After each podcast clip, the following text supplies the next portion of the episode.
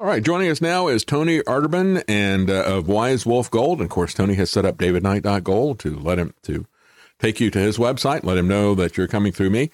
Uh, good to have Tony on because uh, last week he was in Mexico speaking at a conference. Uh, thanks for joining us, Tony. Tell us a little bit about that conference. Well, thanks for having me back, David. Uh, I had a great time. It was Anarchapulco uh, in Acapulco, Mexico, the uh, Dollar Vigilante and cri- Crypto Vigilante crowd. Uh, I sponsored the event. I was the only gold sponsor, and I got to speak on Crypto Day. So I had wow. forty, forty minutes on Valentine's Day uh, in the morning to speak, and it went really well. You know, they these are people that, uh, and again, the The uh, theme to the Dollar Vigilante is surviving and thriving after the dollar collapse. And that's been Jeff Berwick, who's the founder of that. That's been his mantra for years and years. And now we're really seeing, and that's what I spoke about on on Crypto Day. And I said, you know, gold and crypto and, and silver, uh, precious metals, these go together because th- this is a, we're creating a parallel system. Uh, you know, you have Gresham's law that states when uh, bad money enters a system, good money goes into hiding. And I think that's coming to fruition. You know, the, the good money's coming out of hiding because the, the bad money that entered the system is crashing the system itself. And so that's what I spoke about. Um, you know, w- everywhere you look is de-dollarization everywhere. Yeah. yeah. And it's, it's accelerating. I was looking at a story uh, this morning, just facts and figures. You know, you look at uh, the, the Russian economy two years ago, only one percent of financial transactions went on in, in the Chinese yuan. Now it's thirty-four percent. And they've completely abandoned the dollar. When I when I opened up my talk in Anarchapulco, I said, uh, the first thing I said was, when I was twenty-three years old, I got to see a currency die in real time, a paper currency. You know, it, in you know Voltaire's maxim that uh, all paper currency eventually go, returns to its natural value state, which is zero. Uh, and that's looking at something happened to the Iraqi dinar. You know, and you, we were told the first mission I had in, in Mosul uh, when the Iraqi Republican Guard fell was to go to the bank. And there wasn't any other orders other than try to find some semblance of security because everybody's running out with boxes of Iraqi dinar with Saddam Hussein's picture on them. But they were worthless. Nobody wanted them. And I and I said, now, now think about this, folks. twenty plus years later, I'm talking to you and the Iraqi parliament is making it illegal for you to transact in dollars, especially for major Iraqi banks. They are abandoning the dollar. What does that say? Because the only currency that you could use post-U S invasion in Iraq in two thousand three, upwards till the last uh, you know couple of years, was American dollars. Yeah, yeah. Think about how far that, how far the U S dollar has fallen That's- in the last twenty plus, twenty plus years. It's absolutely amazing. That's amazing. Yeah, I, I wonder, you know, how much uh, one of the Iraqi notes uh, with Saddam Hussein's picture on it is compared to uh, Confederate note with uh, Jefferson Davis's picture on it. What's the exchange rate for those two currencies? They've gone to zero, except for a coll- probably the uh, Confederate currency is a collector's item. So, you know, it's got some value from that standpoint. But yeah, that's that's where it always goes. But that truly is amazing uh, because, you know, Iraq is Um, is really still uh, heavily um, influenced uh, with uh, U S troops there and all the rest of that stuff, but they don't want to use the U S dollar. Well, it's because I think because of Iran's uh, influence in the region. Now they're uh, Shia based in their governance. You know, Saddam Hussein was was Sunni, and of course the Sunni triangle, and the Sunni are the, the minority, and now the Shia are the actual majority in Iraq.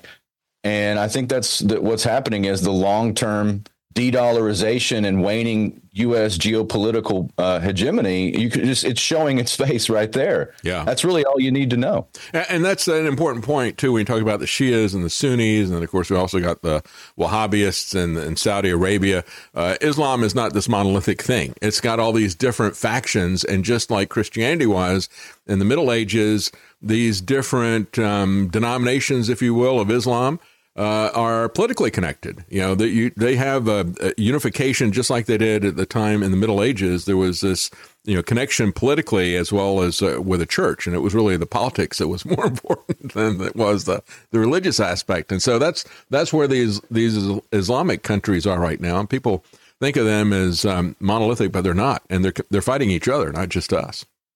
No, absolutely non-monolithic. Yeah. It wasn't George W. Bush who said there's different types of Muslims. Like he couldn't believe it. Like there, it was actually, I think it was Joe Biden uh, when he had maybe a moment of lucidity or a talking point from a think tank. He said, yeah, I mean, this is like twenty plus years ago. He's like, well, maybe Iraq should be divided into three parts. You know, you have the Kurdish North, uh, the Sunni triangle in the middle, and then the rest is, is Shia.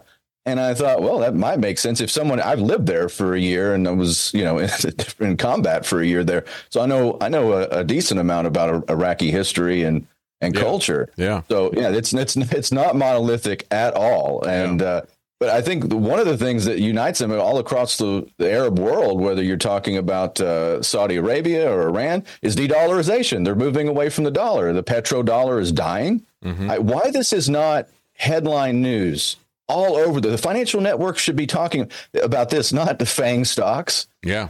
Oh, yeah. What, what, what, I mean, what importance is that if the dollar dies? Literally, you know, the, you have uh, Saudi Arabia is BRICS plus now. That's official. I mean, this was theory a year ago. We were saying, well, you know, Saudi Arabia is in talks with uh, Brazil, Russia, India, China, South Africa, which was already forty percent of the world's population. Then you add Saudi Arabia. Mm-hmm. It's it's mm-hmm. game over. Now we're still. It's it's funny. We're just like we're in the shadow of the once uh, dominating dollar, and it's going away. I'm and I'm. That's my really everything I'm talking about lately is is leading back to de-dollarization. What happens afterwards? Because I don't think that the horse has left the barn. I don't. You, you can't do anything at this point. Even David, I don't even know if World War Three would bring the dollar back to its original dominance. Yeah. Um, so well, we, you are, at, we are. You look at Saudi Arabia joining the BRICS. I mean, that's it right there, uh, because yes. they were really the linchpin. You know, we had Saudi Arabia and you had Iran uh, with the Shah, and, and that was the U S Uh, power within um, you know the um, oil production uh, producing area, and then tying that all to uh, the U S dollar and and them buying uh, U S weapons and that type of thing. When Saudis leave, because we, we lost Iran a long time ago, uh, but when the Saudis leave, that's it. Uh, that that's really the petrodollar right there. Uh, end of game. Yeah, that's all she wrote. And then the, the dollar's propped up by something called money velocity. And we spoke about this many times, but yeah. money velocity is basically, it's like the Ponzi scheme. When you quit using it, it's or maybe uh, you could liken it to Tinkerbell. If you don't clap, Tinkerbell dies. And the same thing with the dollar. You don't use it, it dies. And you got, you've got eighty percent of all the one hundred dollar bills ever made in physical form are not in the United States of America. They're being used around the world. And that's when I saw, you know, and as a young soldier, when I saw people just dumping the Iraqi dinar, it went to zero and using the American dollar. I thought, OK, well, this is pretty universal. Now they're not using the dollar. That's slowly going away. You have uh, there's a gold boom going on in China. They're not exporting. Mm-hmm. As a matter of fact, the uh, the Swiss Uh, the six-year high on uh, gold exports to India and China. So even in the midst of China's real estate decline, ex- massive bubble uh, and recession, they've overbuilt uh, their currencies in real trouble, but they are buying gold. And uh, while the rest of the world sleeps, I don't think they realize what's happening. Well, and of course, commercial real estate issue that's there. But even beyond that, uh, China was way overbuilt and other things. And the stock market getting very, very shaky now uh, with these uh, big companies getting shaky like Evergrande. And they imposed, uh, they basically just stopped a, com- a company that was uh, selling too much stock too quickly because they're afraid that the whole market there is going to cra- collapse. That's how shaky it is in China. So they're putting all kinds of draconian uh, restrictions on their stock market. There's an interesting article from uh, International Man, the number one warning sign that capital controls are coming soon. Just like the Chinese are putting controls on the stock market, uh, we could have these capital controls happen here on cash and all the rest of this stuff. And as he points out, he says, it's already been done in a lot of different countries. Argentina, Lebanon, Venezuela, Iceland, Greece, Cyprus, Turkey, Russia, Ukraine, China, India, South Korea, and governments in countless other countries have done these um, capital controls and done it recently. And so he said, so what's what's the sign that it's going to happen here in the United States? He said, the warning sign to look out for is when they say it's not going to happen. when they when they start to, they start to talk about it and say, well, you know, the capital control, don't worry, it's not going to happen. That's when you got to be concerned that it's going to happen real soon after that, right? It's like the early seventies with price controls. Yeah. You know, Nixon took us off the gold standard in, in August of nineteen seventy-one, and then that followed with price controls because they had to figure out how to stop the runaway inflation. Gold went up two thousand percent in the nineteen seventies, but gold didn't go up in value. So run that through your mind. That's what I try. It's, it's counterintuitive, folks. The gold gold is not going up necessarily. It's it's it's the dollar is going down. It's losing purchasing power. And you you read off that list of countries. Uh, most of those economies, I say the majority, are not doing well. We're talking about Venezuela. They're selling off their gold holdings because so much debt has has come due. Argentina, uh, same thing with their currency uh, imploding. So these th- those measures don't work, yeah, and yeah. free floating, free floating fiat currencies. There's fifty-two times more currency on Earth today than when I was born forty-four years ago. We have a massive systemic worldwide debt problem as well. These things are coming together, and um, I think it's, it's culminating in, in what the I M F is even saying at Davos. You know, this the most headwind of of an economy since World War Two, which.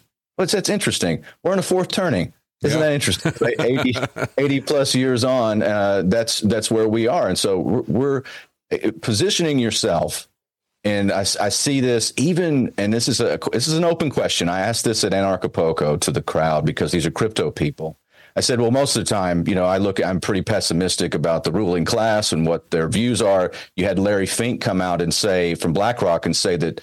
that Bitcoin is now a store of value in digital gold, which is a long way from where they were, you know, five years ago, basically saying that it's only used in illicit activities and money laundering and terrorism. And Warren Buffett said it was rat poison. Uh, Jamie Dimon, Jamie Dimon said he'd fire any trader that went. Now they all have E T Fs. Yeah. But it's interesting. So something's afoot there. You know, I, I had Stuart Englert on, who wrote the book Rigged on the gold and silver markets and has dug into this uh, for years and years about how they rigged the gold and silver markets. His his theory on the Bitcoin E T F was that it was going to be used to suppress the price. But now we see, uh, you know, gold or, or, or Bitcoin at fifty-one thousand and some change today, up uh, thirty percent in the last month. Mm-hmm. Uh, so there's some there's something to that unprecedented historical activity in the uh, currency markets, David. Do you, you see big uh, finance moving away, buying gold? Even again, even actors like uh, Larry Fink saying that dig- that uh, Bitcoin is digital gold and a store of value. So there's something there. It's an off ramp. Yeah, perhaps yeah. for the elite. We're, well, we're still looking at that. Well, you know, I, I guess maybe Bitcoin was too honest for them. Uh, they had to come up with some kind of a devious derivative to attach on there before they could really d- double down on this thing and make it work for them. Uh, maybe that's what it is. They're just waiting to roll out some kind of an E T F on top of it so they could uh, manipulate it uh, in in that regard. Yeah, I don't I don't trust these guys, but it is kind of interesting. Uh, to to see how that is um, uh, going back and forth. Um, we've got. Um, uh, do are these any questions? Yeah, we got. Some, do we have uh, questions for Tony? Um, let's see. Uh, yes, because um, uh, Tony had said if you want to do, we're doing Ask Me Anything questions here. If you want to ask him some questions, he'll take them. Uh, on Rumble, we have uh, Sprumford says uh, even after endless pep talks, my bookcase continues to whimper at the sight of Tony's. So that's you got a massive bookcase there. That's great. He likes your bookcase. Uh, uh, Kareem, thank you for the tip. He said, Tony, they just wanted you to clean up after the Israeli Special Forces team that already took the Iraqi gold from the vaults. There you go. Well, that's that's where the Israeli army was. I never saw any Israelis when I was over in the Middle East uh, fighting for AIPAC. Yeah, that's right. Uh, let's see. I don't think these other questions are for Tony, but anybody has any questions for Tony, uh, he certainly is willing to take them. You know, when we look at what happened with Argentina, Javier Milei, which I have my... I have some concerns about him, especially after he went to Davos, because that always puts a, a red flag on somebody for me. You can you can criticize Davos. You can criticize him to their, their... I never went to Davos, but I got blocked by Davos, by the World Economic Forum on social media. I never addressed them directly, but... Um, Uh, you know, so you, you can you can say things that uh, get their ire up and and that get noticed at least by them, if not by other people, um, without going there. And I always worry about people who physically go there. But he has focused, like he said, uh, the, the central bank in Argentina was awful. He says, I don't like any central banks, but some of them are worse than others. And so he's shut down the uh, uh, pretty much their their thing and pegged it to the dollar. Their inflation, Tony, has gone from one hundred fifty percent to two hundred fifty percent. Did he pick the wrong central bank horse to bet on? There was a there was an article I read on my show about a month or so ago uh, on Lou Rockwell dot com about Milei. And it, he has ties to the I M F. He has ties to BlackRock. Yeah, yes. And Argentina was moving into the BRICS periphery. So did they, was this a coup to keep Argentina out of the BRICS? Because that seems, uh, that's the trend. That's where the energy is going. Um, and, you know, like we've talked about many times, you know, the, the weaponization of the U S dollar, our actions. Not only that, it's not only just the weaponization, but the, the econ- our economy is weak. And we're not, we're not making strategic decisions uh, about production or wealth or any of those things. And I think the the world knows that, looks at us and says, well, you're not doing well financially. Uh, you weaponized your currency. You know, there's forty different sanctions on thirty-six different countries. We're out. And Argentina was one of those. And now you have this chainsaw wielding guy. Yeah, and it sounds good. It sounds good on paper. He's an anarcho-capitalist. You know, he's, he talks about gold. He flies the the anarcho anarcho-capitalist uh, flag. It's gold and black. He's got all of that going for him. But there's just something. It's almost too good to be true. So you, yeah. you I, yeah. I'm skeptical and, and and pegging yourself to the. There's so many other alternatives. Uh, you know that, that you the ways you could go. The the dollar, and, and you know, and you and I have spoken about this. It's just, again, it's about usage, and the the, ma- the math is not going to be there for you uh, in the long run. Maybe the short run. There's not many uh, places to go right now. But again, two thousand one, seventy-five percent of all the global transactions and uh, went on in dollars, uh, and, and now it's forty-three percent and declining rapidly. Mm-hmm. So uh, that's a tr- that's a trend you'd want to pay attention to. Yeah. Yeah, absolutely. Yeah, that, that gave me red flags when the chainsaw, the, the, all of this theatrics and stuff. And it's like, okay, well, I don't know the country. I know that that works, but I saw these games, these theatrics, uh, the over-the-top uh, criticism of other people, and then coming around, it, all this stuff, same type of thing that Trump did, and then coming around and making friends with them, just like the World Economic Forum, as you point out. He's got these these ties to the I M F. Uh, he was all over the Pope, who was um, from Argentina, and a Marxist for sure. So he hated him. And it's like, okay, well, he doesn't like the Pope. And, and uh, then he converts to Judaism and everything. But then he goes to uh, the Vatican, and now they're all buddies there. You know? Right. And so it's like, wait a minute, there's something really phony going on here. I don't know. Maybe this is like Trump in twenty sixteen, you know, you, because, exactly. because you'd be in jail, and then you fast forward after his inauguration. It's like, she's a wonderful person. Yes. She's good people, exactly. You know, and it, we, that's just, you know, I had, uh, I had the privilege of, of being on air with G. Edward Griffin. Uh, while I was producing for Don Jeffries uh, about a year ago. Mm-hmm. And you get to talk to the wise old sage. I mean, G. Edward Griffin, the author of The Creature from Jekyll Island, and it's such an activist in the John Birch Society, and has been so, uh, far, he was so far ahead yes. of his time, you know, and he's in his nineties, and he's so sharp. And I I told him, I said, I read The Creature from Jekyll Island, and uh, that was one of the reasons I'm in the gold and silver business. And we got, we got onto a series of questions. I said, what's the one thing that you would warn the younger uh, activists about, and and and those who are, are you know fighting this this battle? What what would you warn us against? And he thought about it, and he said, "Controlled opposition is the number one threat. It's the people that look like they're for you and they're not." So you can guess where he is politically. Like yeah. that was the, that was his theme. He's like, be. Uh, you know, it was a warning yes. from from the old sage, and uh, I, I need to have him back on. But that, that oh, yeah. I think. Wiser words were never spoken. I'd love to get him on again. I, I talked to him once years ago, uh, but he's right about that. And if you go back and you look at what what was it, uh, somebody like G. Edward Griffin, who knows the Marxists and knows how they set this stuff up, uh, it was the Bolsheviks who set up the trust. That's what they called it. And, yeah, and so operation. they had they ran all the anti-Bolshevik organizations were run by the Bolsheviks, so that they would know they funded it. Uh, they, you know, they, they did everything they could to promote this so they could draw in all their opponents and know who they were. And we see this happening over and over again. That's why we look at Trump, you look at Javier Milei. It's like, it's definitely with Trump. Uh, Javier Milei, it's still kind of early days, but a lot of some uh, you know, signals that that's really, uh, I think, what is happening there. But getting back to the capital controls thing, uh, I thought it was interesting because he said, you know, the first thing is you're going, they're going to say that they're not going to do capital control. So when they actively deny it, you know, they're about to impose it.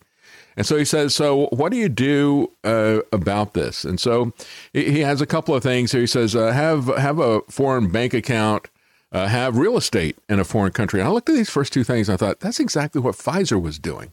You know, when they when they when they went to Brazil and to Argentina and a third Latin American uh, country, which was not named by Stat News, a pharmaceutical publication, uh, they basically said, you're going to hold us Uh, harmless, not just for the vaccine itself, but also for negligence in manufacturing and shipping and all these other types of things, which was not anything that anybody else was doing. But we want to have uh, a an insurance policy, essentially, on foreign assets, assets, bank account assets, land and things like that, that Argentina and Brazil and these other countries have in other countries, so that we can get to that stuff. And so, uh, yeah, that is absolutely true. So there's nothing that we can really do about that, most people. But he mentions then uh, Bitcoin, and then he mentions physical gold bullion coins. These are really the, the fallbacks that we've got uh, are to, you know, to prepare ourselves against these capital controls are to have um, physical gold and to have um, uh, Bitcoin.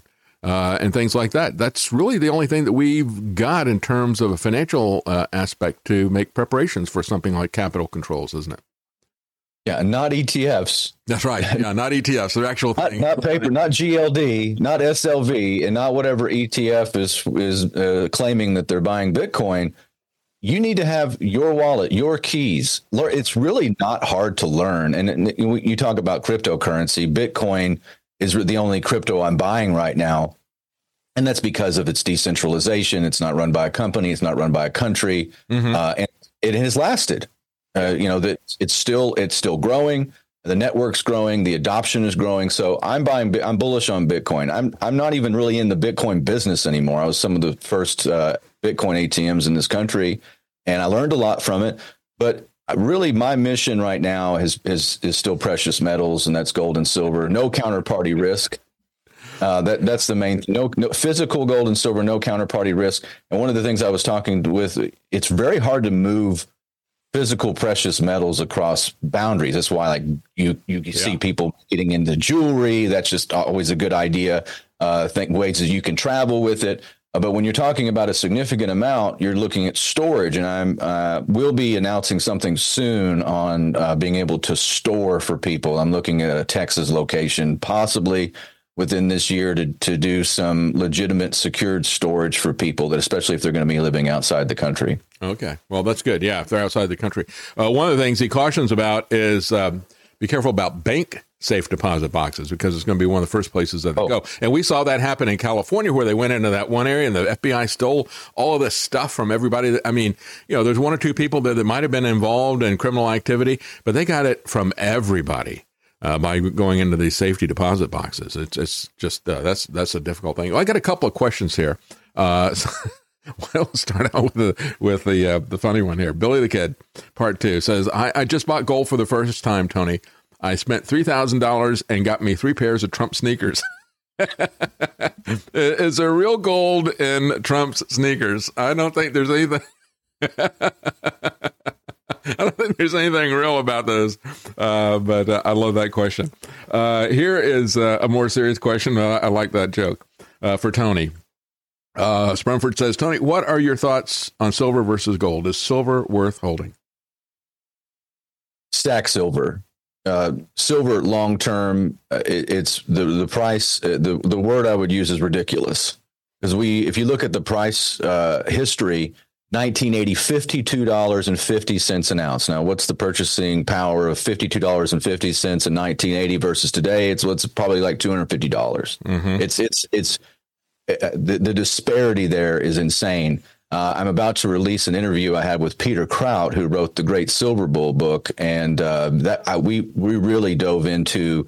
And not only is the price of silver manipulated, I mean, J P Morgan's been convicted of this. It's counterintuitive, because most people don't pay attention, because it's it's a price manipulation to suppress it. Now, why why is that? And who is the largest holder of silver in the world? Oh, it's J P Morgan.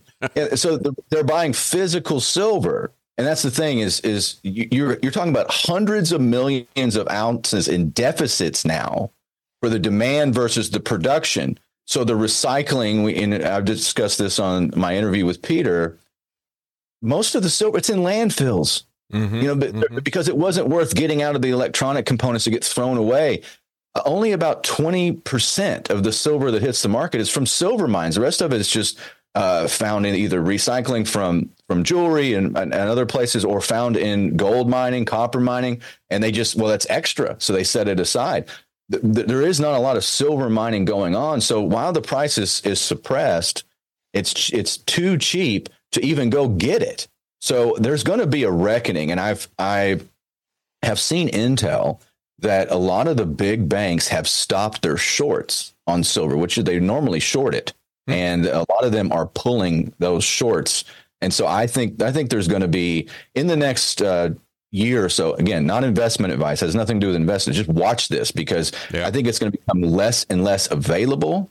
And or, there's not there's not a, even after uh, the market's corrected some and uh, it's stabilized a bit, I still don't even see the amount of availability that I saw in twenty nineteen. It's, we're not even close to that. So there's something. If you, a whale right now, that if there was a, it was two or three whales that wanted to come in and and buy up the silver, they couldn't place the orders. We we know that yeah. in the in the in the physical precious metals business, you can't lock those trades. So I would I would say get physical silver and stack it for the long term, because it's way out of even the gold and silver ra- the gold and silver ratio historically is something that you need to pay attention to as well, because it's always been uh, either ten to one or at the highest twenty to one. We're at eighty-seven to one. Mm-hmm, mm-hmm. And that's even during the height of the scamdemic, one hundred twenty-five to one at one time in the first quarter of twenty twenty. So that disparity, there's something, there's a reckoning coming in the price of silver. I don't know what, when, but it will happen. Math eventually kicks in. And when you say it's counterintuitive that they're, they're getting this to depress the price, uh, but we've seen that type of thing happen before. I remember when the real estate market started collapsing, and it's like, uh, so what, what's their game on this? Because all of a sudden, I remember we had a neighbor who refinanced their house, and, and they got a really, really low interest rate. Uh, they their payments went down. They got cash out of it and all the rest of the stuff. And we looked at it and said, well, maybe we should do that. All of a sudden, within a week, the interest rates just jumped. And they said, well, it's something that happened in California now spreading all over the country. And it's like, well, I don't know, but you know, why would they do this? Well, we see why they did it. They depressed the price of housing, and they bought into it. And they do this. They create uh, just like the you know the warnings about the creation of the Federal Reserve said, they'll create uh, bull and bear markets, and they will profit when it goes up and profit when it goes down. And so when they start depressing stuff like this excessively, you know that they're playing a longer game, and and uh, they're going to do something to uh, on the other on the other side of it. Uh, they are going to. Uh, Uh, artificially increase it probably as well. Uh, we got a, another couple of questions here, I think, for you. Um, Tony, what states can your paper goldbacks be used in? Well, there's there's even in states where they're not used uh, officially in those states. You could there's locations you can find that on uh, the, the goldback websites. Uh, but there's uh, Idaho, there's Wyoming, New Hampshire, Uh, Utah, just just to name a few, and there's others, and we're we're getting more in the uh, more access to those in, in the coming months. But yeah, you you can look and you can actually find locations like me. I accept goldbacks. You can use goldbacks uh, at Wise Wolf uh, or e- both in uh, my Texas location and and Branson. Yeah, uh, and there's individuals. So yeah, you can go on their their website, and there's uh, there's a list of companies and locations. So it's really all over the country, not just those states. That's why somebody asked me that question the other day. And I said, well, you know, when I was talking to Aaron Day, uh, he wrote a book about C B D C, and he's, he's talking about that. And he's, um, he's, he's very heavily into Bitcoin, gold, and silver. Uh, but he said, I, I give people these, these gold paper notes, and I'll give them a little sheet, you know, leave it as a tip. Uh, when I'm at a restaurant, I give them a little sheet and tell them what this is. And, and that's the key thing, you know, whatever it is, uh, it's a medium of exchange. And, um, you know, for the most part, other people, if they buy into it, you're good. It doesn't have to be something that is officially recognized at the state level. It just has to be recognized by the person that you want to buy something from. And if they understand what this is, then, and you may need to educate them on that. Uh, but if they understand what it is, you're fine with that. And, and so that's the key thing about um, all of this stuff. And, and, you know, we have, um, uh, they're, they're going to try to, to pull on the other side. You're already starting to see some uh, trends like we see in the U K and other countries where they say, we're not going to accept cash. We're not going to accept paper money. uh, from the Federal Reserve, even though it says on it, uh, this is um, legal tender for all debts, public and private, that type of thing. They can just say, no, I don't want to take it. Well, legally, they have to take that, I believe. And yes. uh, but um, they don't legally have to take anything else from you. I mean, you could have a gold bar there that you want to give them for a, you know, a stick of gum, and they don't have to take that, you know, like they would have to take the, the paper money. But if, if they know what the value of it is, they would certainly accept uh, something that is way out of uh, a lot more valuable than what it is that you're trying to exchange for them. So it's just that uh, there has to be, um, you know, a, a give and take there uh, in terms of uh, making it legal tender. You know, even though uh, gold and silver is recognized in the in the Constitution uh, and referenced, uh, you know, still have people that might say, well, I don't want to take the gold or I don't want to take the silver or whatever. So, you know, it's, it's just one of those things. Uh, but I think that it's uh, what I like about it is the fact that it is um, uh, it, it breaks down uh, the gold in terms of a small enough unit that you can actually do something with it. And if things uh, hit, then it'll really get uh, popular, I think.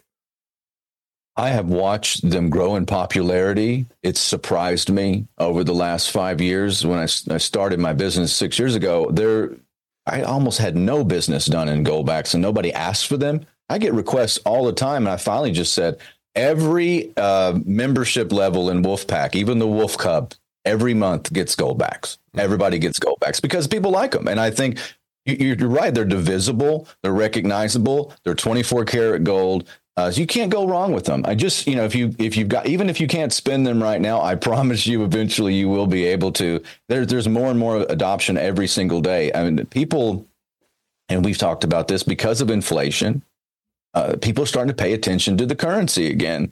And it's not getting better. It's not going to get better. The price of groceries is, is through the roof. They even had an article a couple of weeks ago on on uh, M S N B C or something like that. And they said, uh, well, people, uh, the price of T Vs is stabilizing. The price of electronics is going down somewhat and used cars is going down. But food keeps going up and we can't figure out why.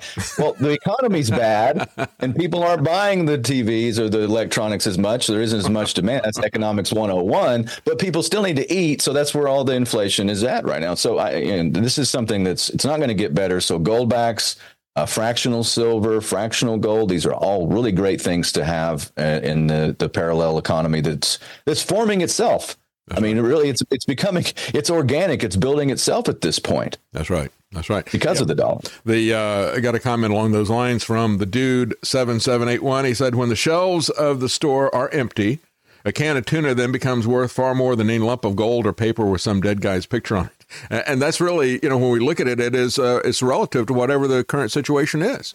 If you get to those kind of a dire straits where, you know, people are starving, then it's going to come back down to the can of food. It's going to come down to the uh, to the lead that you've that you've accumulated in terms of ammunition and things like that. Uh, that's what it's going to devolve to. But, you know, we're looking at Uh, a situation where if we go in something that um, uh, that I've been through, you've been through as well, uh, what we saw in the nineteen seventies, rat, the disruption that comes from inflation is just so incredibly, uh, you know, difficult and, and to live through. And I've seen that happen. I've seen what it does to everything when inflation picks up like that. So that's one aspect of it. The second aspect of it, of course, is the de-dollarization. We've never gone through anything like that in our lifetime. We've always had the dollar uh, be the king of all currencies. So we've never seen uh, what that's going to look like. But then the third thing is the C B D C. And the C B D C types of controls could be put there without a completely grid down Uh, you know, uh, apocalyptic scenario where we're all fighting over food.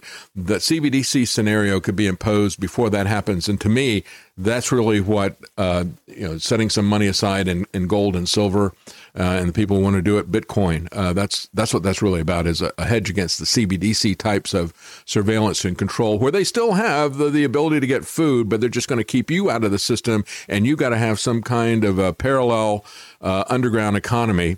Uh, gray market or even black market, that's where these things are going to come into play, I think. Well, I agree with the assessment on a can of tuna. Uh, Robert Kiyosaki tweeted that out a year ago, uh, saying, you know, that, uh, again, you can't eat gold and silver. Even he said that. You can't eat gold and silver. And I can't uh, eat tuna. I, I can't. It's going to have to be something else besides tuna for me. Well, what gold and silver and Bitcoin are, or is this a bet that civilization will continue? Yeah. And uh, without civilization, uh, ex- uh, you know, monetary exchange units aren't relevant. Food is relevant. Water's irrelevant. The way to protect yourself is more relevant. So it really just depends on the degree of what kind of dystopia we're walking into. So, uh, you know, would that surprise me if there was no economy? Probably not, uh, for everything I know about history. But I think that, you know, you're right. This, any sort of pause in what we uh, deem as normal, we have normalcy bias. Any sort of pause or disruption in that will be where they insert the central bank digital currency. Uh, that that threat has not gone away. It you, it still trickles down into our news feeds. You're, they're they're still working on it. Uh, you know, whether it's the I M F uh, with their Unicoin or the, the Bank of International Settlements, uh, the, the the unified system that they want to create, the top down uh, C B D C control system that's being implemented. Yeah. So it's coming. They just need a crisis. Yes. And it'll be, oh, oh, by the way, we've got your wallet. We've already got you fifty. You know, just do a Hail Satan and scan your biometrics and we'll we'll give you your central bank digital card. You can go buy groceries again and you're an approved citizen and you're essential. Yes. You know, all this language will be used again. So that hasn't gone away. So the, the fight for us to c- create parallel systems, or like Catherine Austin Fitz has been talking about with sovereign state banks. And, uh, you know, we, we have so much on the horizon that's good news. But um, you don't don't for a second think that they have stopped their plans to to create that that top down totalitarian control grid with the C B D C. Yeah, as you point out, they've got all these different ones, Unicoin, WorldCoin. I mean, and, and all these different central banks have got all their different coins. And as you see them saying uh, with the World Economic Forum, what we got to, and at the E U, we got to have these things interoperable with each other. That's the key. They, they're all designing all their own unique things. And they'll be out there just like you can get a, a one ounce gold coin, and uh, it'll have, um, you know, maybe you get a Viennese coin. It's got, you know, a, an orchestra with a stuff on there. You got American Gold Eagle or a Krugerrand or whatever. They've all got their little stamp on it, but it's all essentially the same thing. So they're going to have their, just like they got different gold coins that they mint. Uh, they're going to have these different C B D Cs, but they're all going to be interoperable with each other. And, and, and so they're just, they're creating this infrastructure. It's pretty much already in place. It just got to pull the trigger and unify it all. That's what we got to be concerned about. Uh, another couple of questions here. Actually, this is a comment and a, a tip. Thank you, Guard. Appreciate that. He says, not that the cold weather here in uh, in New ha- in the New Hampshire studio inspires my thought, but I wonder if Tony got info in Mexico regarding freedom lovers who are trying to leave the U S and where they're headed, if so. What about lots that? of lots of expats? And they had a whole system there at Anarchapulco and through the Dollar Vigilante. You can go check out their website. They've got uh, people that can help you, uh, you know, relocate. You're looking at other countries that are, well, possibly friendly to, you know, former U S citizens or dual citizens. And, um, you know, whether it's uh, Mexico or Panama or Nicaragua, I've met a lot of people there that had moved out, and uh, they're spending most of their time uh, in, uh, in, in South America and other places. Um, so, you know, do do that research for yourself. It's, it's funny. Almost everywhere I go, I meet people that know Guard, too. And I was uh, That's I was in Acapulco, and I was like, uh, you know, uh, one of our, a, a mutual friend now. And, uh, and I said, I'm talking to Carla. He goes, oh, tell Carla I said hi, you know, from New Hampshire. And so it's interesting. You just meet people, and pe- people know Guard. You know, it's a, he, his reputation Uh, is magnificent. I, internationally, Guard, I meet people, I say, you know Guard Goldsmith? Absolutely. He's one of the greatest guys. So smart. Yes. Yeah. Uh, so well deserved. He definitely deserves that recognition, and uh, they're wise to listen to him. Uh, yeah. You know, I had that experience. Karen and I went in, um, I think it was nineteen ninety-eight. Um, uh, my mom had died. She'd had a stroke. We were taking care of her. And, and after she died, we thought, well, you know, we need to think about, and I'd been thinking about leaving the country ever since um, there was the, um, Uh, the Ruby Ridge in Waco. I thought, yeah, you know, I think we've we've we've crossed the Rubicon here for sure. So we went to New Zealand to take a look at uh, living there. I actually set up a bank account temporarily there for a while. I've closed that now, but the um, I, I looked at it seriously, and um, and I just uh, you know, of course, I met with some people that were there that were also uh, liberty lovers and. Um, And, and so we had this uh, discussion about who had it the worst. I think they convinced me that, that America wasn't as far along as, as New Zealand was. But I just, even then, uh, you know, when I was thirty something, uh, it, it was, um, it was still, I, I was too attached to America really to leave it. So I thought, well, might as well just uh, fight it out here. So that's where I was, why I'm not an expat. Uh, another question for Tony here from uh, Sprumford on Rumble. He says, thanks, Tony, for the silver advice. Any preference for large bars versus American Eagles, other than it's obviously a better deal to buy bars? My advice to my customers is always uh, get the amount of ounces uh, closer to how much uh, the, the dollar units you have. Uh, American Eagles, the premiums on them, I don't agree with those premiums. Now, you're still getting silver cheap. I mean, uh, it's uh, probably thirty-one dollars an ounce uh, for an American Eagle today, and I haven't checked. That's probably retail, uh, around, around thirty, thirty-one. Uh, while you could stack, you know, one hundred ounce silver bars for around twenty-five, twenty, twenty-five and a half. So you really need to take a look at how many ounces you're getting, because that's what's going to be most important. Now, in your trading ability, fractional pre nineteen sixty-five silver is a really good thing to have. If you join Wolfpack, we do a lot of the tenth ounce pieces. I was actually putting tenth ounce sovereign silver Britannias. That'll be coming up in the next uh, series of Wolfpack packages. I just bought about five thousand of those. Wow! So we're gonna, we're going to be putting those in in the in the orders soon. So we do a lot of fractional there. So if you've got tradable silver, that's the first thing you're going to want is tradable silver. American Eagles are fine if you can get a good deal. Uh, but after that, when you've when you've reached a point where I've got all my tradable silver that I'm probably going to need uh, for an emergency or for a while to spend, uh, you know, if there's a problem with the dollar or a currency run on the dollar or a currency collapse, after that, stack the ounces. And one of the best ways to do that is just get a recognizable bullion bar. Um, kilo and up is probably the best deal. Ki- uh, kilogram bars are a good deal all the way up to one hundred ounce bars. Always a good deal. Yeah, if you got the money for a one hundred ounce bar, that's, that's a good... You're doing pretty good there. Uh, that's good to know. It's been great to uh, have you on. I, I I don't have any more questions here for you from the listeners, but um, and I know you got to get going because I usually do about a half hour or about one and a half times that. So thank you so much for coming on, Tony. Uh, always interesting to talk to you. And uh, before we go, uh, anything else you want to tell people about what is happening at uh, Wolfpack and uh, with Wise Wolf? Well, uh, first of all, always a, a pleasure to talk to you, David, and uh, it's an honor to s- sponsor this program. And I know how I heard the first part of the show and you talked about radio and uh, you, you and I will talk soon. We've got uh, free world dot f m. We're still we're working on launching and I, I want to include you on that. And I know that, that it's it's tough. It's yeah. tough to run broadcast. I know I run your broadcast uh, short, short uh, burst, and it's exhausting. Uh, I love doing it, but it, uh, I, I know how much it takes out of you and uh, how much you're giving to the audience. So um, we'll definitely discuss that. Wolfpack is is growing. We're we're we're doing our best to to find interesting products and find good deals. Uh, I looked at the latest invoices. Uh, you know, if you look at your savings. Uh, I want people to pay it. When you get the new invoices in, check out the savings because I'm I'm meticulously going through product when I buy it and to see what I can what I can do to save people money, especially with uh, shipping and credit card fees and all that. And it's it's generally significant. Uh, I have bought in the last uh, couple of weeks uh, close to five thousand uh, ounces of, of Canadian silver maple leafs that are brilliant uncirculated with still the, the box is, isn't uh, opened yet. So you're getting a lot of great stuff in Wolfpack and saving money that helps support uh, David. So you can go to david knight dot gold, check out uh, the tab that says join Wolfpack and the deals that are coming. We're working on the website, all that good stuff. And my two physical locations are there to, to serve people. You can do one-time purchases, four oh one k rollovers, I R As, all that stuff.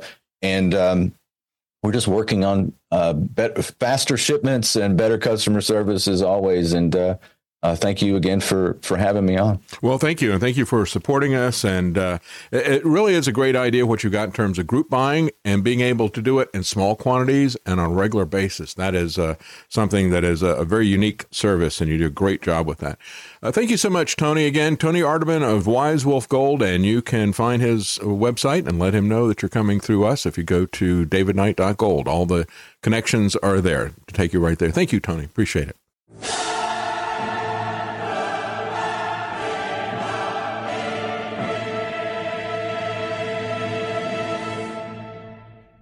The David Knight Show is a critical thinking super spreader.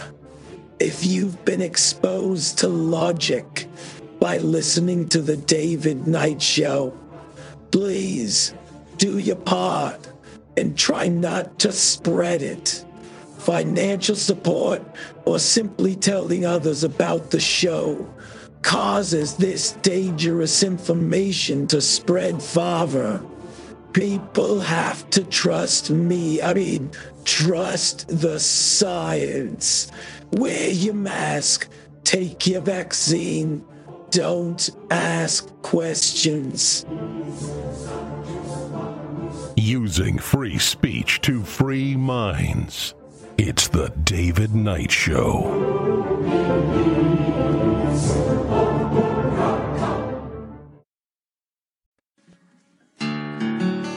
Life is a continuous confrontation with forks in the road. One is good, one is bad. And you could always wander completely off the road altogether and become lost. Totally and completely lost. If you take the wrong fork at one of these junctions, there is always the opportunity at the next fork to get back on track. But it is a constant battle within ourselves. You see, I have studied this concept for many, many years, and I have to tell you that if there is a real devil, like Flip Wilson used to say, the devil made me do it. Now, I'm not telling you that there's no such thing as Satan or Lucifer. I'm telling you this. If there really is a devil, that devil exists in the hearts and minds of men and nowhere else. Nowhere else. For if you take man out of the equation, evil ceases to exist, and there is left only the laws of the universe and the balance of nature. Put man in the equation, and before long, evil will rear its ugly head and present itself to the world. The evil is within man, and that is why it was called the fall. The devil never made anyone do it. If you do it, you did it yourself because you fell into temptation.